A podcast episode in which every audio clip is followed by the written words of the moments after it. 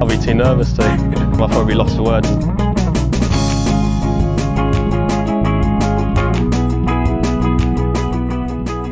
Hello and welcome to another edition of the Lost for Words DFS podcast. There I go again, changing it from DraftKings to DFS, DFS to DraftKings, whatever way you want to do it. But Matt Vincenzi is the constant uh, of this show, as am I. Um, that never changes. So Matt, hello again. Hey, for better or worse, here we are. Exactly that. I mean, I've, you say for better for worse. I think we've been a decent run recently, but I basically stunk the world out with my picks last week, um, which was tough. It was a tough scene. I didn't. I was really good on the Euro uh, tour, which if people listen to uh, the the Pat Mayo show that I do, that would have been uh, a lot better. But um, you know, it's yeah, I don't know. It was a tough week last week. Like not a lot of things. It was weird. He looked at the leaderboard and it's pretty, I guess, simple to predict. Um, but I, I just didn't get there with a lot of the guys that kind of finished well. Yeah, same. I had I had a pretty better week with the exception of Davis, who I think, I mean, really could have won the event if he didn't do so much dumb things, making mistake after mistake. And he had 21 birdies or better, but he just couldn't keep the bogeys and double off the card. And you know, he'd make three birdies in a row, then hit it in the water, and he was just kind of infuriating. So he was really my only chance all week, and he, uh, you know, kept doing what he did. So that's pretty much all I had. Yeah, I mean, we, we kind of circled Doug Ghim and Emiliano Grillo, who you know, Grillo obviously played well to finish second. Doug Ghim kind of fell apart in true Doug Ghim style. Um, but I think they were decently enough in the in the 7k range, and um, you know there was some some other picks elsewhere. But you know, you look at Finau, and he in the end won by a landslide. He shouldn't have done. Um, and there, there were some guys up there. Cameron Davis has been playing well. He was there, like you say, had a, had a chance to win. But other than that, like there was just some surprise names up there. Like Danny Willett played well and hasn't really shown that. Um, Greyson Sigg's been playing well, but not necessarily someone I had circled for the 3M Open. So there was just some some kind of different names up there that, although looking back it makes sense given the form they're in, we just we just weren't there for us. Right. I mean, if, if you didn't have Finau and Sungjae, you really weren't doing all that well, and I kind of wanted to avoid them because Sungjae wasn't playing well, and Finau seemed to be really popular, which ended up being being fine. But uh, Sungjae was kind of out of nowhere, and he had a little Sunday charge too. So yeah, you didn't get on those guys, you didn't win. That's it. Yeah, I mean the Sungjae thing was you can always kind of see happen with a guy of his talent, right? Like just out of the blue, he can play well, and you know sometimes you just have to take him. Finau was a little bit more obvious, I think, but just wasn't for me uh, with all the travel, and certainly wasn't for you either. So. Um, with that said, I think we should go into the Rocket Mortgage Classic. I think the 3M Open is definitely a more exciting course in terms of um, you know, action. But in terms of actually DFS and betting, I've quite enjoyed covering this Rocket Mortgage. I sort of said to you uh, yesterday that I was looking forward to the show. I think there's some decent players that we can talk about. Um, I think it's it's a it's a good place, I think, to take on the favourites. Although we thought that last week didn't quite pan out that way, but I think there's so much more putting variance in this event as there is to the 3M, where the, you know long irons and, and things like that are the order of the day. Do you think it, opens up for some long shots? I do I do think that, but I also think uh, that's been a little bit overplayed, just because you know this is any skill set can win here, which is true. But you know, last year I remember taking Niemann because he hits it a long way and he's going to have a very short way and uh, you know flip wedge into most of these greens, which I do think distance is a you know any any event where people have said distance is the is the key. There's always going to be some short hitters on the on the leaderboard, always. But it doesn't mean that distance is, isn't the key and I, I do think bombers is, is the way to go here. So I think it's you know the any anyone can win thing has been a bit overplayed. I, anyone certainly can win, right? You gain 10 strokes putting, you have a good chance. But I still think bombers is the is the way to go.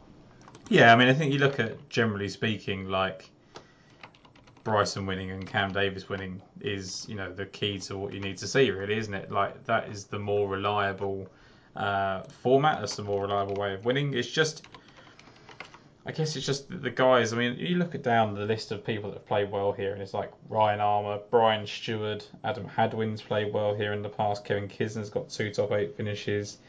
Uh, you know, Troy Merritt's certainly not a bomber. I wouldn't say Doc Redman. Like, you know, there's guys that do just perform well despite a lack of distance. It's just like you say, you, have got to rely on a hot putter with these guys. Whereas with the with the big hitting guys, you know, there's a bit more to it than that, I guess. Mm-hmm. Yeah, I, I, think so. And then you look at some other factors too, like uh, Kisner's there, but he, you know, he seems to be a, a, Donald Ross specialist, so that has something to do with it as well. Yeah, how much do you how much stock do you put into something like that? I mean, generally speaking, I think you're someone that doesn't get too wrapped up in it. I think if anything, I probably bring that more uh, into my selections as opposed to you. But do you think that's something that you factor in? Like, do you factor in the Wyndham? And also, I think the Sanderson Farm seems to cross over. And I think when you look at it, he's a descendant of Donald Ross as well. So those kind of make sense.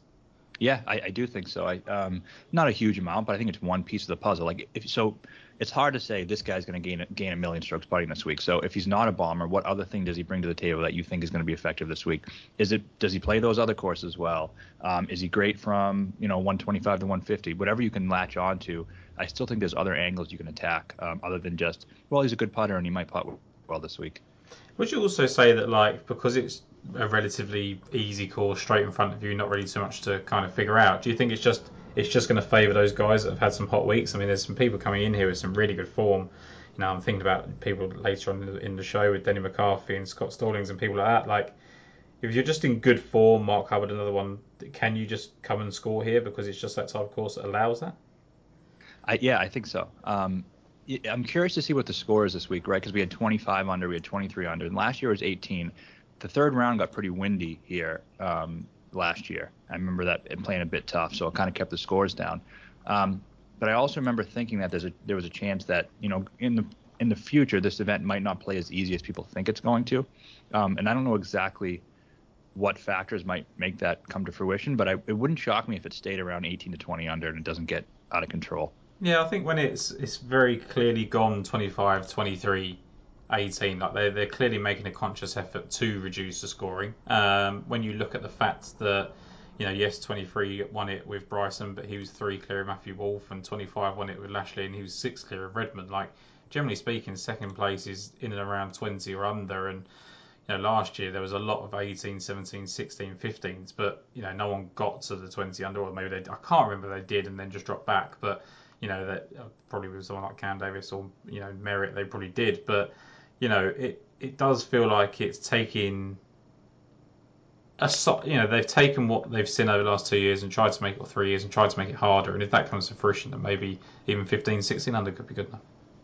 Yeah, I, I think so. And and no one fell back because, um, and I, I remember this vividly because it really bit me in the ass when I had Merritt and Niemann in the playoff and didn't have Davis, but Niemann didn't make a bogey until the first playoff hole in the entire week. So he he was already at 18. Um, and then I think Cam Davis going on the 17th tee was like 100 to one to win, and I had Niemann and Merritt who were both like minus 125 and plus 125, and then Cam holds out, and then you know what happens from there. But um, so I, I think it's a place where you know, there's not much trouble. Like Niemann went the whole way without going, without making a bogey. But I don't know if that necessarily means that you know birdies are going to be flying everywhere. I think it's um, just, you know, almost similar to last week with less kind of landmines all over the place. Um, but distance also is going to be helpful too because the poor, the four par fives, you know, you got to be able. A lot of the bigger hitters can get there in two. I know Bryson made some comments when he won about uh, a lot of the fairway bunkers being around 290. So if you can hit it, fly it over that, then you're that's another big advantage. Yeah, and I think when you look at you talk about the scoring as well, and the fact that you, you think of 18 under and 20 under, and you think there's just a bunch of 64s, 65s going around, and yes, that does seem to happen in the first round. But you look at Cam Davis, 68, 68, 67, 67. Troy Merritt, 67, 68, 67, 68. Niemann opened with 65, then went 69, 68, 68. Like it's steady scoring rather than it is, um, you know, just really low rounds. I know Bubba Watson and Alex Noren both shot 64s in the final round last year, and there was an opportunity to do that. I think they probably both did that slightly before the wind picked up. But like, it just seems to be that like there is steady scoring as opposed to you know just having to fire that really low round. So I wouldn't necessarily be put off by someone you don't think can go an eagle and and birdie in bunches. I think it's just someone that you think can solidly score every day. Uh, maybe get a hot putter. In terms of that putting, like, and we'll, we'll go into selections in a little while. Like, I never look at putting in terms of like recent form or whatever, because the, the green surfaces change so often, because it's such a volatile statistic, I tend not to add that kind of noise to my, um, you know, player profile. But is that something you've kind of factored in at all? Like I've just been looking at some of the people that have been putting well recently, and I've, I have used it as a kind of a, um, I would say a decision maker in the end, like a, a breaker between two players, as opposed to actually factoring it in. But if it's a tiebreaker, I don't think putting can come into it. Yeah, I think long-term putting is more important than short-term putting. And um, you know, like you know, if someone gets a hot putter three tournaments in a row, I don't think that necessarily means they're going to the next week. Yeah. Um, but but I think you know you you I think being a good good putter is a tiebreaker. And one thing that I always look look for and talk about is spike putting weeks. You want guys that are capable of, of gaining a bunch of strokes with a putter. Like Matthew Wolff's a good example of that. Typically not a good putter, but he will have one week where he just randomly games eight. Cam Champ does that, and that's how he can win. Um, so guys who are capable of having that spike putting week, especially for betting, that's kind of what I'm looking for. Yeah, absolutely. Right, let's go into the selections then. We've had a, a decent amount of preamble there before going into it. We've actually only got four players uh, in the 10k range and above. So we've got Patrick Cantlay at 10.7, Tony Finau at 10.6, Will Zalatoris at 10.4, Cam Young at 10.1. Um, I think if I was going to trust any of those, uh, maybe not trust, if I was going to pick any of those four to bet, it would be Cameron Young. Um, maybe Cantlay is the most trustworthy at the moment, but in terms of DFS, who would be the one that you would play out those for? For me, it's still going to be Young. Yeah. I I think um, you know I've seen some betting love, I guess, on Zalatoris, but if for me the the way I see it with Zalatoris here is his best skill set is his long irons. So if you're if you're playing Riviera or Torrey Pines or Muirfield Village or somewhere like that where that can separate you from the pack, that's when I love to play Zalatoris. When it's a place where there's going to be a lot of shorter irons, wedges, um, I just feel like his best skill set is a bit mitigated. Doesn't mean he can't win, or doesn't mean he, you know, he can't he can't play well, but it's not the exact type of event that I'm looking uh, looking to play him in. So for Young, me, I like him because one, he's very reliable off the tee, first off the tee in his past 24 rounds. He's first in birdies or better in his past 24 rounds. Um, he, you know, he, he pumps it and he can he can get that hot putter. We saw it on Sunday at the Open.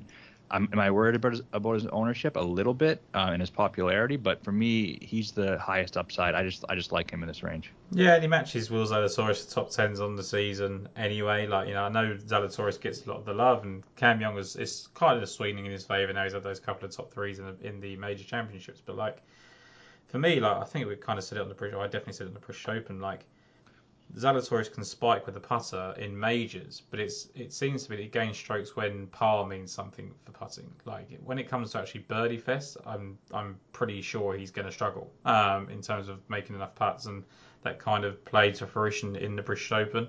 Um, didn't necessarily you know mean that he couldn't contend. Like he still finished 28th, but it that is a difference I think between him winning and uh, you know contending. I think, like you say, he just needs those tough courses where long irons and and par putting stands out. Whereas when it comes to this, I would much prefer the kind of not the bomb and gouge approach, but the the straightforward approach of Cameron Young.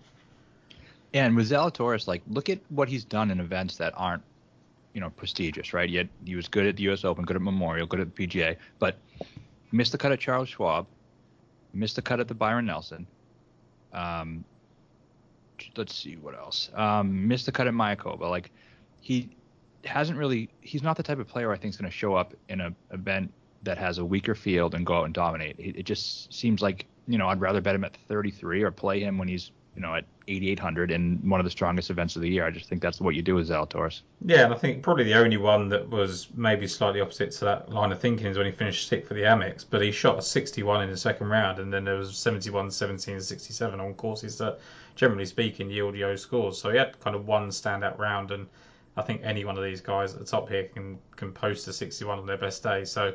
Um, yeah, I think for me and, and you there as well, Cameron Young is the pick of the bunch. I think he's the guy that it means the most to at the moment. I think he's a guy that kind of stands out as as the obvious candidate. And whilst I think Patrick Cantlay is kind of in a different level of form again, um, with you know three top eights and five top 14s in his last five starts, like I just don't see it on this golf course for whatever reason. Um, so definitely for me, Cameron Young.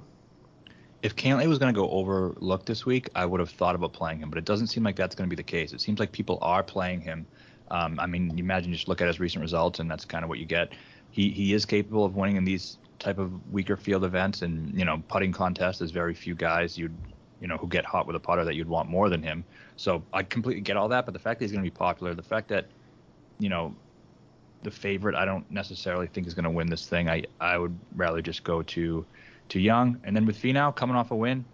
Um, you know, he's also a good course fit for this one, but coming off the win last week, I'm not really in, too interested in him either. Yeah, we kind of saw what happened when he got that last win. We expected him to kick on and, and kind of struggled. And I don't necessarily think that's going to happen every time, right? I don't think, you know, historical, um, you know, form suggests that's always going to happen. But even like in his one start, he finished 53rd. I know he's uh, 19th after 54 holes, but back to your point about Cantlay, like he's the best in this field in terms of putting over the last couple of months. But when you look at his like ball striking numbers, they're they're okay, like in recent weeks, but they're not standout. Um, they're probably stand out in relation to this field, but they're not stand out uh, in relation to what the events he's been playing. So I would I wouldn't go away from Patrick Cantlay. Like I'd put him in if, if you want to put him in, but I'd probably avoid Finau. I'd avoid Zalatoris and, and probably pick Young and Cantlay. That would be my summary. I agree. I agree completely.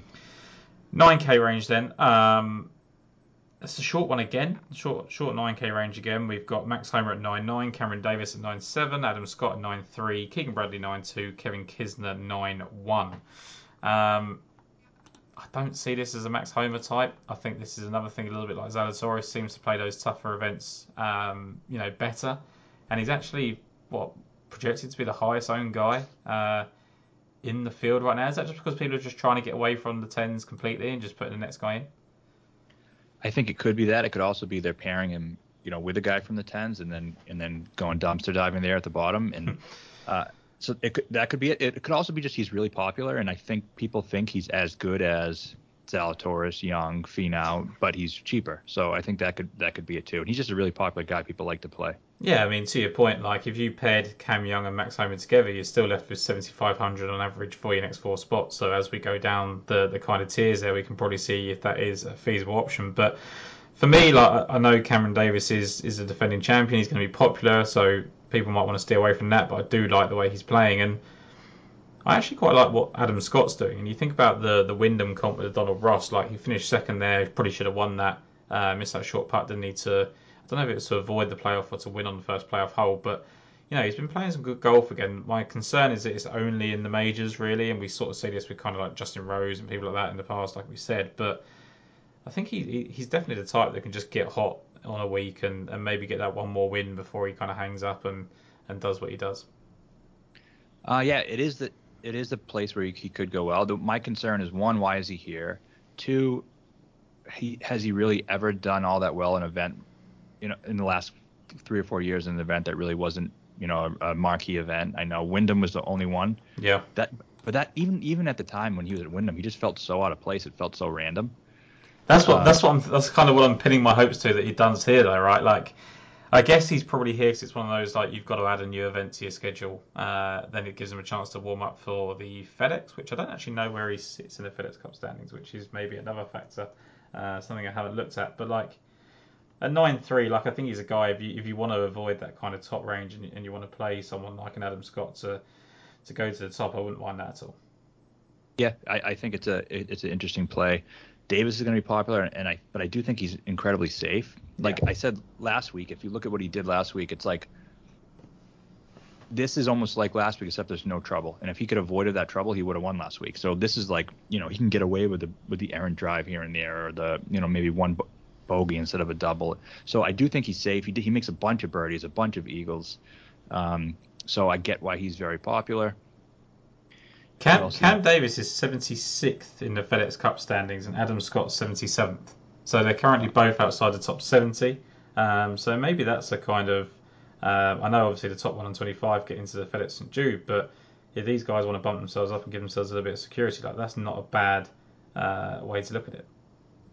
Right. Yeah, I think that that could be the case, and um, all all these guys are definitely playable in this range. You know, Davis and Homa are the ones whose ownership are getting out of control. I'll probably avoid Davis just because of that, even though I do like him. Um, but I don't love the other guys in this range. I mean, Keegan, I think he makes some sense, but is is he going to make 25 birdies this week? I'm not sure.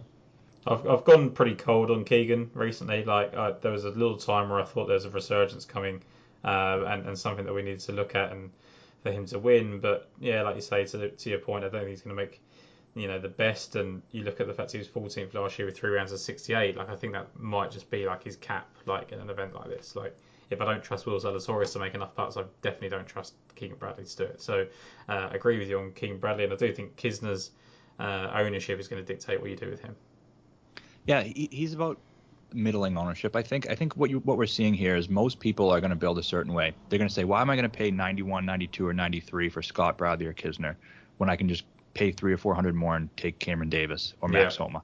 That's what everybody is going to be doing. So if you do want to be different, it does make sense to play one of those guys, pair him with whoever you like up top, or put two of them together and start out that way. That'll make you incredibly unique. Do I have the balls to do it? Probably not, but hmm. it's probably a good idea. Yeah, no, I agree with that. Um, I think that kind of summarizes those two ranges pretty well. Then we come into, I guess this is normally we talk about the 7k range and how that can kind of be the winning range for you quite often, but this 8k range looks like it could be a huge factor with the way that the pricing's come out. So uh, we start with Denny McCarthy at 8 9, and we go all the way through to Mark Hubbard at 8k. Uh, two guys there that are both kind of on my shortlist. So I'll start with uh, Denny McCarthy. Like he's just in just incredible form. I've currently got him listed as a first round leader candidate. Um, last three of his last four starts finished fifth, seventh, and sixth, and they were Memorial and US Open is, is two of those places where he's played so well. And when we think about what Denny McCarthy used to do well, it was it was always getting a hot putter, right? And I, I think he can kind of bring that back. He finished 21st here on his debut. Kind of grew into the event actually and, and finished higher up every round. He was 55th after round one, 33rd, 25th, 21st. So really grew into it last um, on his debut and missed a cut last year with two seventy ones, but not not by a whole lot. And just the way he's playing right now, I think he's a prime candidate for someone like I said earlier that does current form just take over in a golf course like this. Like he's he's striking the ball nicely for for Denny McCarthy. Like I don't I think there's certainly a limitation on how he went for that little stage anyway where he was hitting his irons really really well and everyone thought that was going to be when he won, but the putters seemed to desert him. But now he's kind of middling with both irons and tee to green stuff that I think he can kind of pair that together and play well this week. Yeah, he's doing it all right now, and putting is absolutely ridiculous. I, I wouldn't say hot putter. He's just the best putter, you know, yeah. and, and a very, very good putter. He's gained strokes putting like 13 straight events, 16 out of 17. So um, very reliable there. And the approach is, you know, 5.1 at the John Deere. That's really what you want to see. So maybe he's coming into form. I do struggle with playing him at, at this type of price um, with the guys kind of around him and the guys who I think have a higher ceiling. Um, I'm probably not going to play him, but all those things you're saying make sense. But you know, for me, it's like less the hot putting angle that I'm going that I'm going for that a lot that I think a lot of people are. Yep. Um, I, I would rather just play Theegala at 8,700, 200 cheaper, going to be less popular. Um, you're getting a nice big price discount. He's, you know, looking from last week to this week, he's the guy who seems to get the biggest discount both in betting odds and DraftKings price compared to what he was last week, just because of the of the miscut. I don't think he was all that bad last week. Uh, it wasn't great, but I think this is a potential bounce back spot for him. You mentioned he might have been sort of carrying a little bit of an injury last week, coming back over from the Open. That might have been a factor. Like he is the guy that I think that if people jump off too soon, they're going to regret it. Um, and this is a golf course that should uh, suit him really, really well. Um, and to your point about the the eight nine Denny McCarthy, like Mark Hubbard's basically got the same profile as, as Denny McCarthy right now. Uh, 12th on his debut versus 21st for McCarthy, and he was actually third at the 36 hole stage and fourth after 54 holes, and striking the ball really nicely, uh, in really good current form as well. There's probably I'd probably trust McCarthy to win over Hubbard at this stage, um, but there's not much in it. And for a $900 discount, I know the ownership is slightly higher because of that, but it's only a couple of percent here or there, and I think that is probably the play of the 8K range for me, Mark Hubbard. Yeah, and, and look at Hadwin. He's way cheaper, way uh, less popular, and he was basically the favorite last week. Yeah. One of the top three, four, three or four favorites. So that's kind of interesting. I don't particularly like him, but just kind of looking at that, looking at it that way. Uh, Hubbard's hot. Yeah, it makes a lot of sense. He's a guy who um, I agree that I think he has just as good a chance to win as McCarthy, and I, I, I would even say I think he might even have more of a chance to win than than McCarthy. Look at his approach numbers the last four. I mean, ended it with seven, gained seven on approach. He's gained both putting and on approach in four straight rounds. Um, not the best off the tee player, so I don't know how well that that fits with this course, but um, yeah, it makes a ton of sense, especially at that cheap price. I was surprised to see Russell Henley at 10% ownership. I know he's he's a guy that's generally quite popular by nature, but like he's just not playing well right now, and hasn't he's played this course once, missed a cut. I know that can obviously change pretty quickly, but you know, there's nothing really in Russell Henley's form that I've seen that makes me want to certainly not bet him. Um, is it a case of people just trying to get a little bit clever with someone in this range, knowing that he can just turn it on at any point? It could be that. Uh, I yeah, I don't I don't get it either. Um, maybe they're looking at the Wyndham correlation, but yeah, what I don't get at all is, you know, the, I think approach is normally the most important thing you're going to see every week. This week, it isn't. No. It's like the, the one week where it's not really as important, and it's literally the only thing Russell Henley does well. He sucks at putting, he sucks off the tee. So you're going to play him in the week when those are the two most important factors, and approach isn't as important. That those long iron players.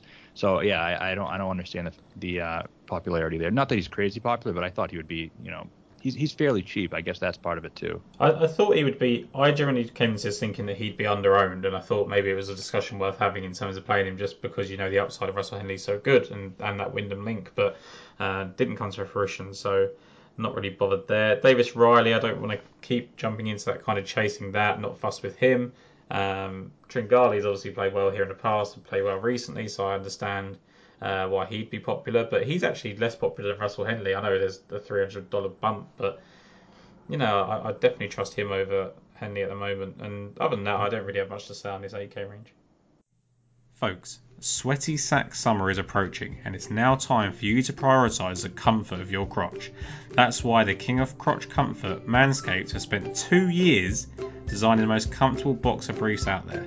Now, I've had the honour of testing out these new boxers, and I can say it's the softest fabric of any underwear I've ever owned. It's so breathable that it's like gills for your groin. They even trademarked the jewel pouch so you know it's serious.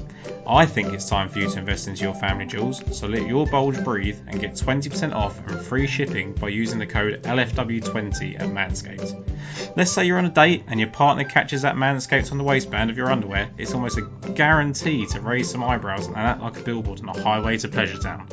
The micro modal fabric is buttery soft and breathable, keeping your cucumber cool. Walk, run, or strut, these moisture wicking boxers breathe without breaking a sweat.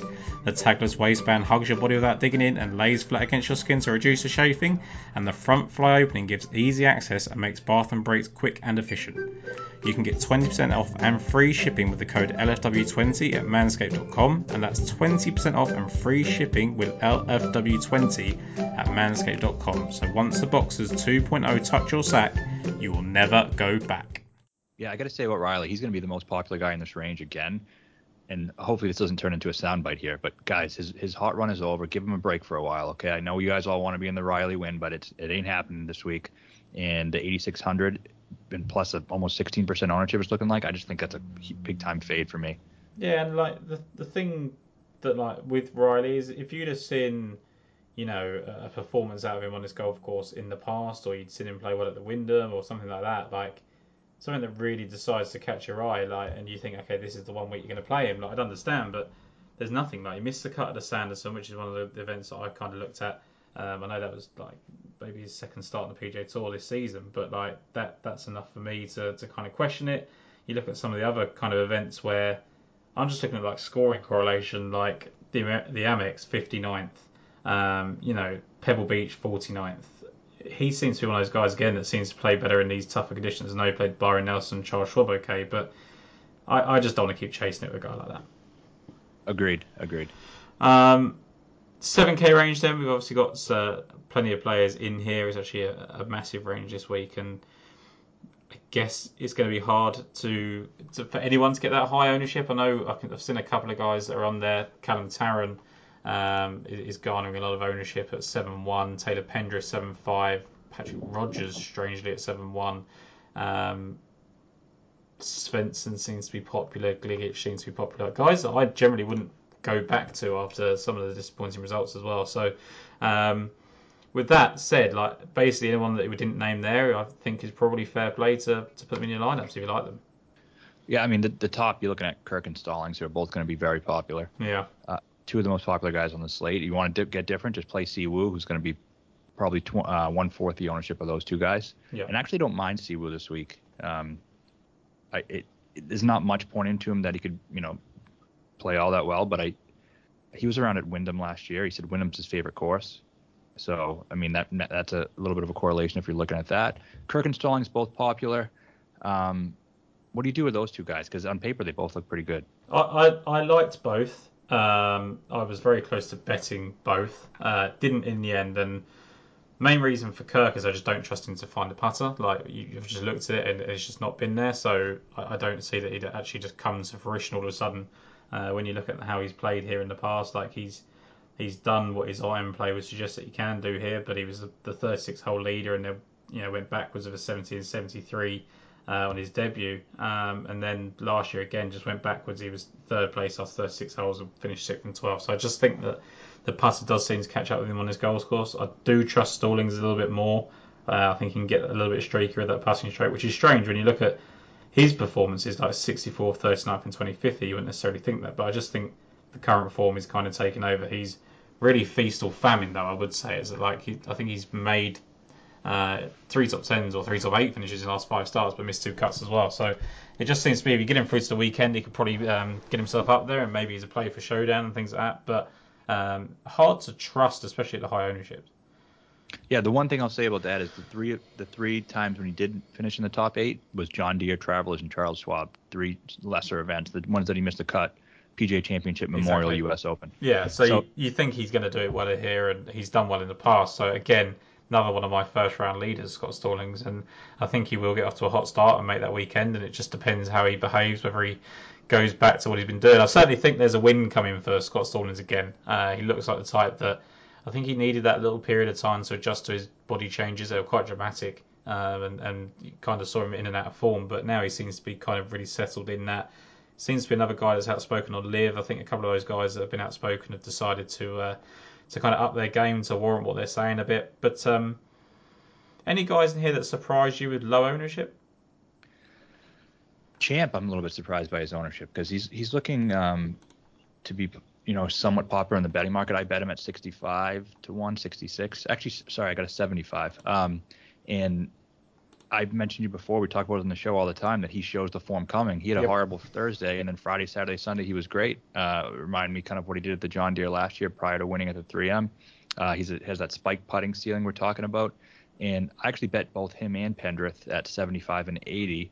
Um, but it's looking like Pendrith is going to be double the ownership of Champ, uh, if not more than that. So I think, and Pendrith doesn't feel that safe to me. Aren't they pretty much the same guy? Yeah, I think I think with Pendrith, it's just how impressive he's been since he come back. Like the thing I liked about Pendrith, and I've bet Pendrith too, and I hadn't bet Cameron Champ, but it's someone I'm going to look at because while I've been doing my kind of first round leader stuff this afternoon, like he was second at the halfway stage here on his debut. He shot 65, uh, 66 and 65 in the first two rounds, and then last uh, in 2020 he finished 12th as well. Just had kind of one disappointing round a missed cut for Cameron Champ is never a surprise, just the way he plays. But like, you trust Cameron Champ, you know, more I think in terms of winning upside. If they both get through the cut, I definitely expect Cameron Champ to step forward over Taylor Pendrith, um, which seems weird now. I bet Pendrith. I just, I maybe just trusted Pendrith to get through the cut more. Like he, he just seems to do that very often. Um, but the guy for me in, in, this range, I really like Alex Smalley. Um, I just think he's been playing some good stuff right now. Um, the ownership, I didn't necessarily see whether it's high or not on him, but like. It's you know you look at his last three made cuts, he's finished sixth, eleventh, and second in strokes gained tee to green in the field, um, and they've been in some really hot events, and 12, 13, and second in approach. I just think this is like the perfect golf course for him. Like he played the Wyndham well last year. I think he's maybe a member there or something like that. Um, but he was where was he last year in the Wyndham? He finished 29th and you look at the Sanderson Farms as well, uh, another event that I've kind of looked at. He finished 31st, but that was after um, an opening 76. He shot 63 to make the cut and then shot 67, 69 over the weekend. You look at his recent form, like 10th at the Scottish Open in a really elite field, 16th at the John Deere in similar scoring conditions to this and similar field strength, 21st at Canadian Open. And the kind of things that I I kind of or sort of wrote down as notes uh, yesterday was just like some of the start contending form that he's had in recent uh, weeks has probably gone a little bit unnoticed. Like he's actually been really in the hunt. Like you look at um, at the Canadian Open, he had three straight rounds of 67, left him second after round two and third after round three, and he fell away on Sunday, which is no great shakes considering there was JT, Finau, and Rory in contention. Uh, he was second at the halfway stage in Mexico and finished sixth, and Jon Rahm obviously went on to win that, and he was sixth after 54 holes Scot- in Scotland. So really three of his last six or seven events, he's actually had a chance of winning. And I know he hasn't converted that, but this is a different level. And I really think Alex Smalley is probably my favourite play of the of the week. I think he's a really good price at seventy four hundred. Yeah, it's interesting, especially because I don't think he's going to be very popular.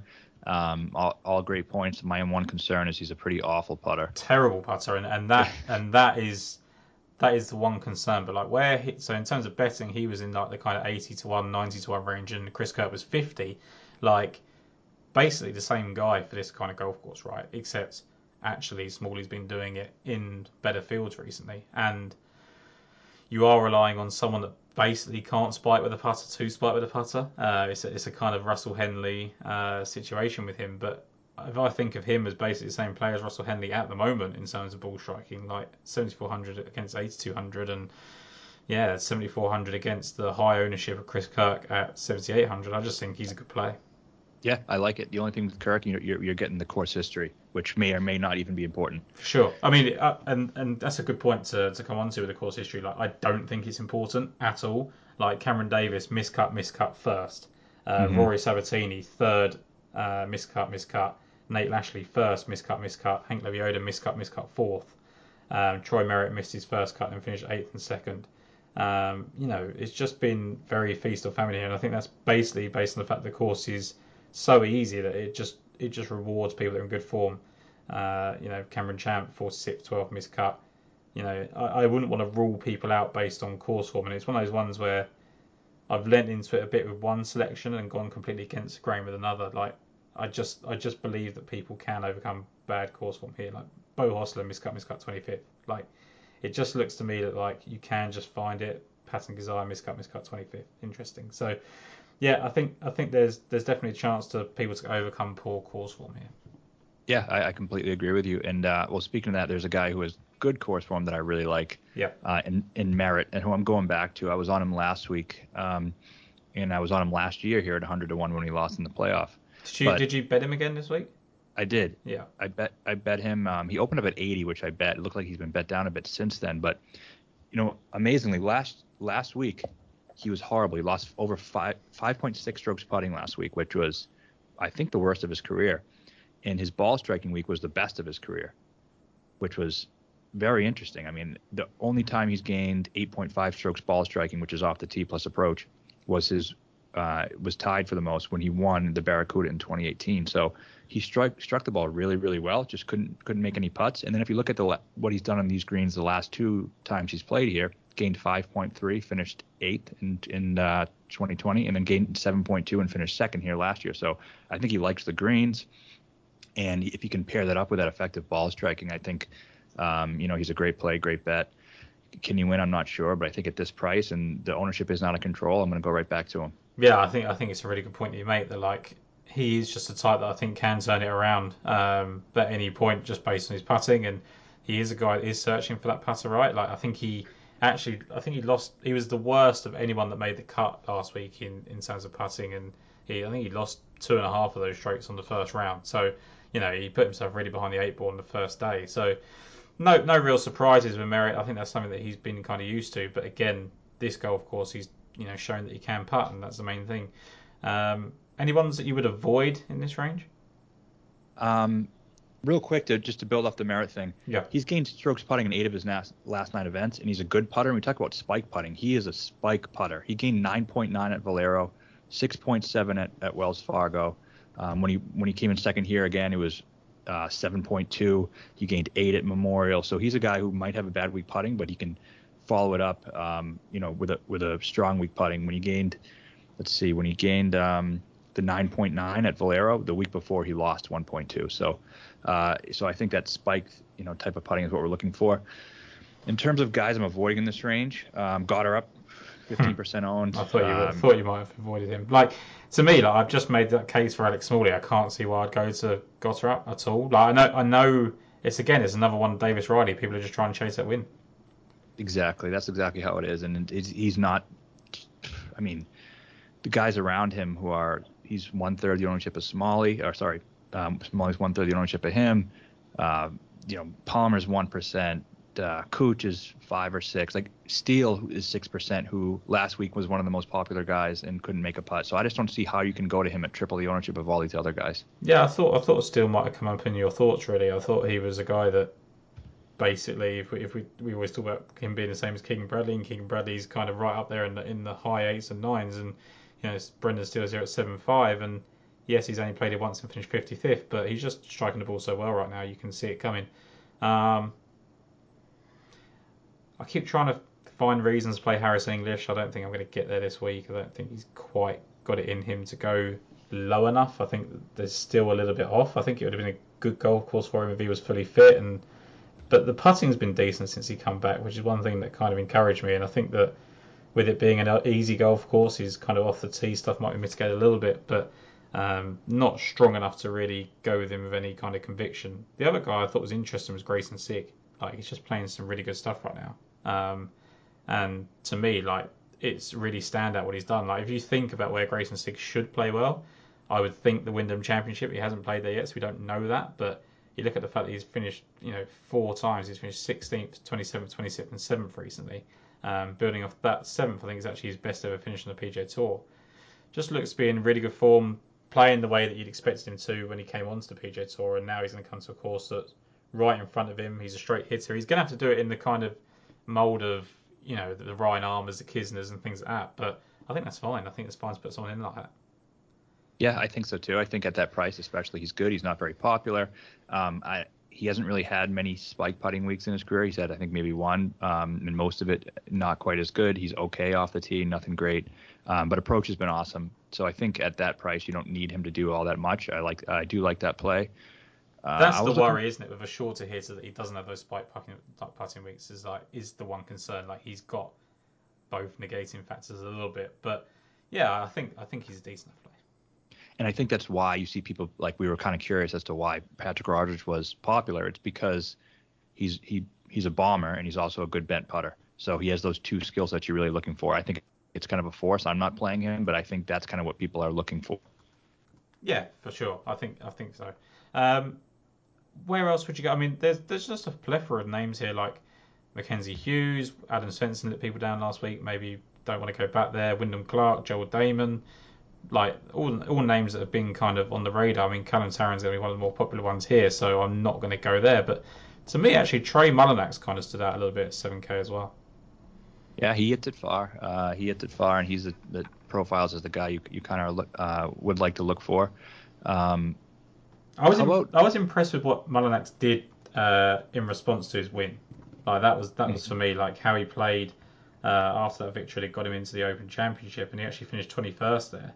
Uh, it's hard to know that he's going to play well considering he didn't really show the signs before winning the Barbasol, and the Barbasol is such a lower event. But 24th at the Mexico, uh, 32nd at the Byron Nelson. I'm pretty sure, if I remember rightly, he's got some decent form here. As I know he's missed the cut on his only start, um, but yeah, it just feels like someone that is hitting the ball nicely, and, and off a recent win, he could just get hot. Yeah, he, he totally could. Um, he hits it far. I, I, didn't even realize what he did at the Open. That's pretty impressive. Yeah. Uh, I was looking at Kitayama, who um, I know he plays harder courses better, but he does hit it far, and he is another guy who I think isn't necessarily a good putter, but he has those spike putting weeks as well. Um, I've been thinking about him a bit. Yeah, no, I think sure. I think it, it, there's just at this point, I think you look at the fact that you know the, the range that we're in now. I don't think once you get over those really high owned guys, does it really matter which way you go? You're just going to build your, your lineups in different ways, right? And I think you can be pretty unique once you've done the other stuff. It's I, I worry with a Kitayama where he's just gone off the ball right now, but it, it doesn't really matter. It's it's a good time to play him rather than when he was really high owned recently. Yeah, and I'm gonna I'm gonna go to my last guy I'm playing here, who may not be a good play, but no one's gonna be playing him. Um, and I don't know how often you'll see an amateur being priced in the 7,000s, mm-hmm. but my guy Michael Thorbjornsen, who I also bet at a not a great number, I think 152 to one or something, which is a terrible number for a guy who's an amateur. Amateur hasn't won since 1991, Phil Mickelson. But um, I just I love the kid's game, and I think it's exactly what you want to do here. I mean, he gained. He was fifth off the tee when he came second to the Travelers, and he was first in putting. So he does those two things that we're looking for him to do. Um, I think his, you know, he went over and played at the uh, Palmer, Palmer Cup in between and came back. He played well there. I think he was paired with um, Rose Zhang there, and he. Um, so I just think he's he profiles as the type of player I want in the long term. We just saw him do it at the Travelers, which is a much better field than this. Um, is that putting an aberration? Probably, but with his skill set, he's 20 years old. We've seen guys win or, or, play well at 20 years old before, so I don't think it's um, you know completely out of the question to see him play well. So I'm going to give him a shot. Yeah, I was curious if you were going to go back to him or not. I spoke about this on um, on the show with Jason last night. Like it's one of those ones where I think it's worth giving it one more go to see whether that is Michael Thorbjornsen or whether he just got hot on a week where you know the the Travellers is a course that can make a load of birdies, right? But he, he didn't show anything to me. Like he showed a little bit of fragility towards the end, but like that was completely understandable. It wasn't like he had a complete meltdown. So um, I think it's fine to play him again. I mean, it worked for you in the past, and I know he was kind of what 6,300 or something before, but like you know at 7k and no one's going to play him, it's, it's not a bad you're going to have plenty of money to kind of put him in. It's not like he's going to break anything. So um, right. I like that. Um, coming into the 6K now, we're sort of rounding up here a little bit. Chesson Hadley is, is one of my favourite plays. Um, and that's, you know, he's 9% owned for a reason. Like, it's, it's not kind of a secret to anyone that he's playing really well, but he is just playing so well. And I just think that three top tens in his last five starts and all made cuts. And he's the guy that when I talked about earlier with overcoming bad course form. Like I, I, just I just trust him to do it. Like he miscut, miscut 52nd in three starts. If you think back to the Wyndham, like he performed heroics there last year. He made that hole in one to basically kick out Justin Rose from the FedEx Cup um, and shot 6-2 in the final round to keep his card. So really like what Chesson Hadley's been doing and think he can put that to good use here. Yeah, I, I, agree with everything. I'm going to be playing him despite the ownership. I think he's a great play. I, I, I think I also bet a uh, top 20 at I think four to one or something, which I thought was a really good bet and he also is a guy who one I trust because of the way he's playing right now and because of what he has to gain. But I also trust him because he he has a ceiling that comes along with that trust factor this week. Like he can finish second, he can finish in the top ten, like unlike a lot of these other guys down here. So yeah, I'm completely with you, and I'm going to eat the chalk on him. Do you trust him to win? I think he can win. Yeah. Like when you look at his OWGR stuff, I know he's been around probably longer than people really realize. But like, it's just jam packed with like everything, right? He's won the Puerto Rico, which is a lower class event, but that's absolutely fine. Second at the CIMB, second at Sanderson Farm, which I love. Um, was it four Korn Ferry wins? And it's just, it's just, you know, there's nothing outside of an 11th place finish or 12th place finish in his top 20 events in the OWGR. Um, and they were in the Players Championship and the BMW Playoff event. So to me, like he's just a standout performer in this kind of 6K ranges, especially when he's in the form that he's in. Yeah, I mean, look at his tee to green for his career. He's he averages uh, minus 0.4 strokes tee to green. His last five events, he's 2.2 positive. So he's just completely turning it around there. You look at a stretch he had in you know a six or seven, eight week stretch where he was just horrific all around, and he's starting to play much much better now. So uh, definitely like him. The other guy, 7K flat, I was looking at was James Hahn. Yeah, I, I, I, looked at James Hahn and it's like one of those ones where like he's actually trending. And sorry to cut you off, he's trending so well. Like mm. every single result is getting better, and the trouble with James Hahn doesn't mean anything with him. like he, he could have eight miscuts and win, or he could have four really good appearances and then kind of kick on. So it's hard to know what he's going to do.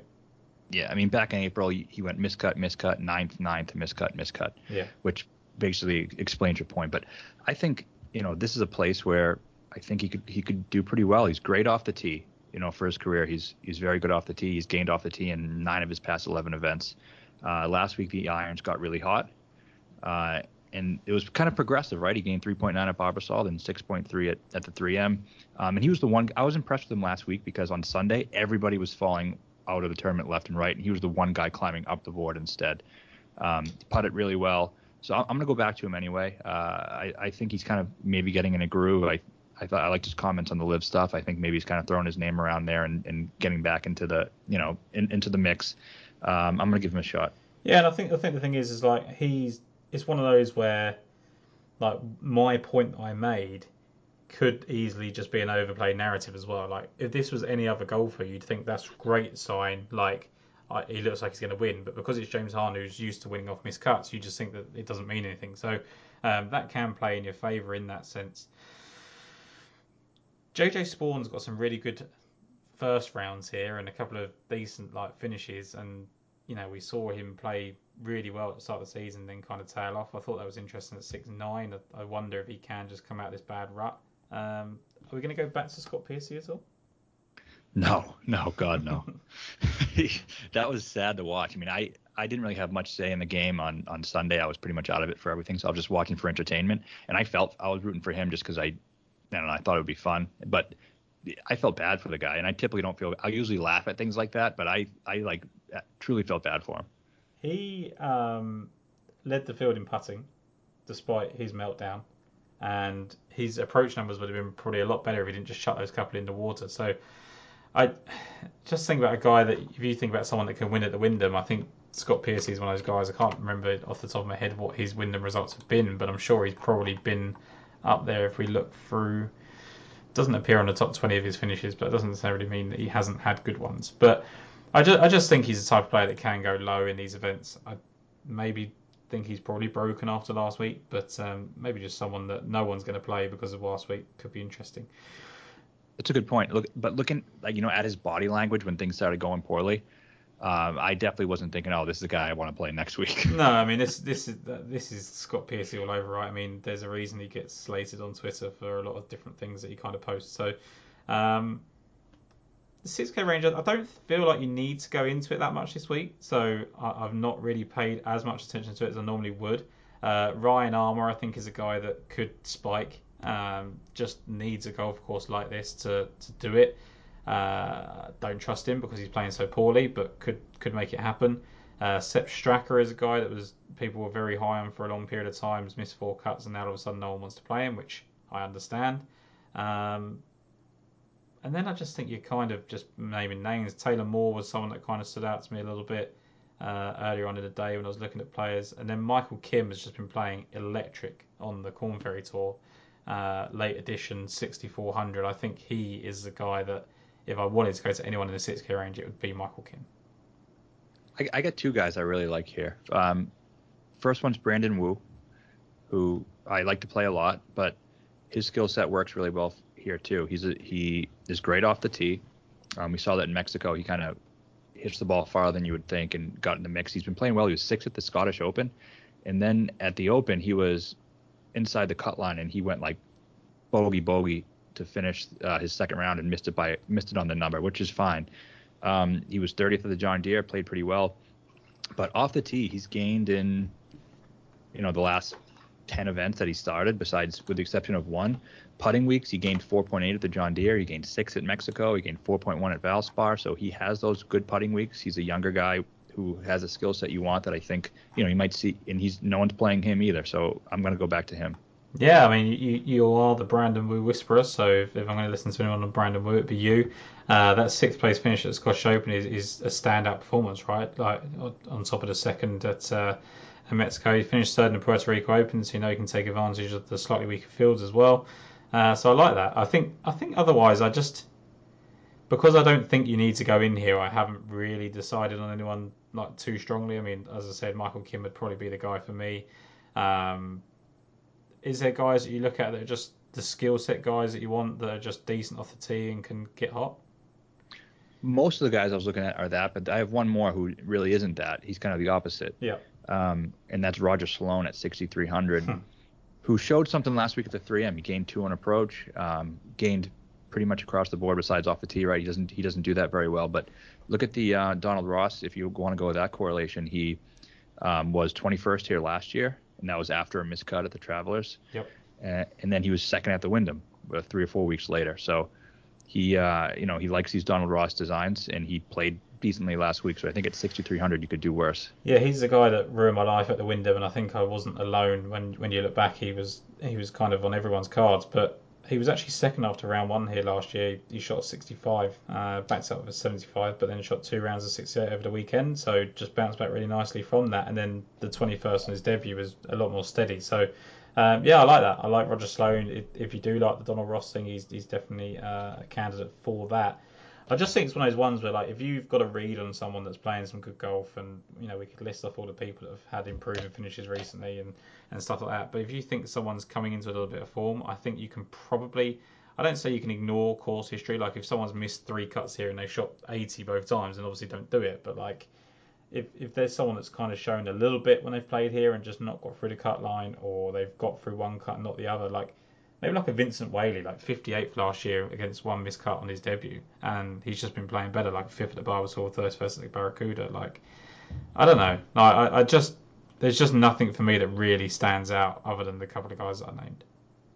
Yeah, I mean, I think we, we've you know given four or five of them, which is which seems to be plenty. Especially when you just don't need them, right? Like, there's just no real need to go down there. So I think that's a good time to to kind of wrap it up unless you have any other comments. No, nothing else. Cool. So looking at the 10k range, then I think we're both in agreement that Cameron Young is our guy at 10-1. Absolutely. Uh, 9k is a, a, little bit shorter there, but um, I take it you're going with Cameron Davis. Yeah, I'm not. I'm. He's popular. I'm probably not going to play. I'm not playing anyone from this range, just, to be honest. Just, just not going to pick one full stop. No, Theegala 8700. There you go. Take, take. I guess let's take two guys from the 8k range then, because it's a, it's a decent range. So you're going to go with Theegala 87 at the top. Uh, anyone at the bottom?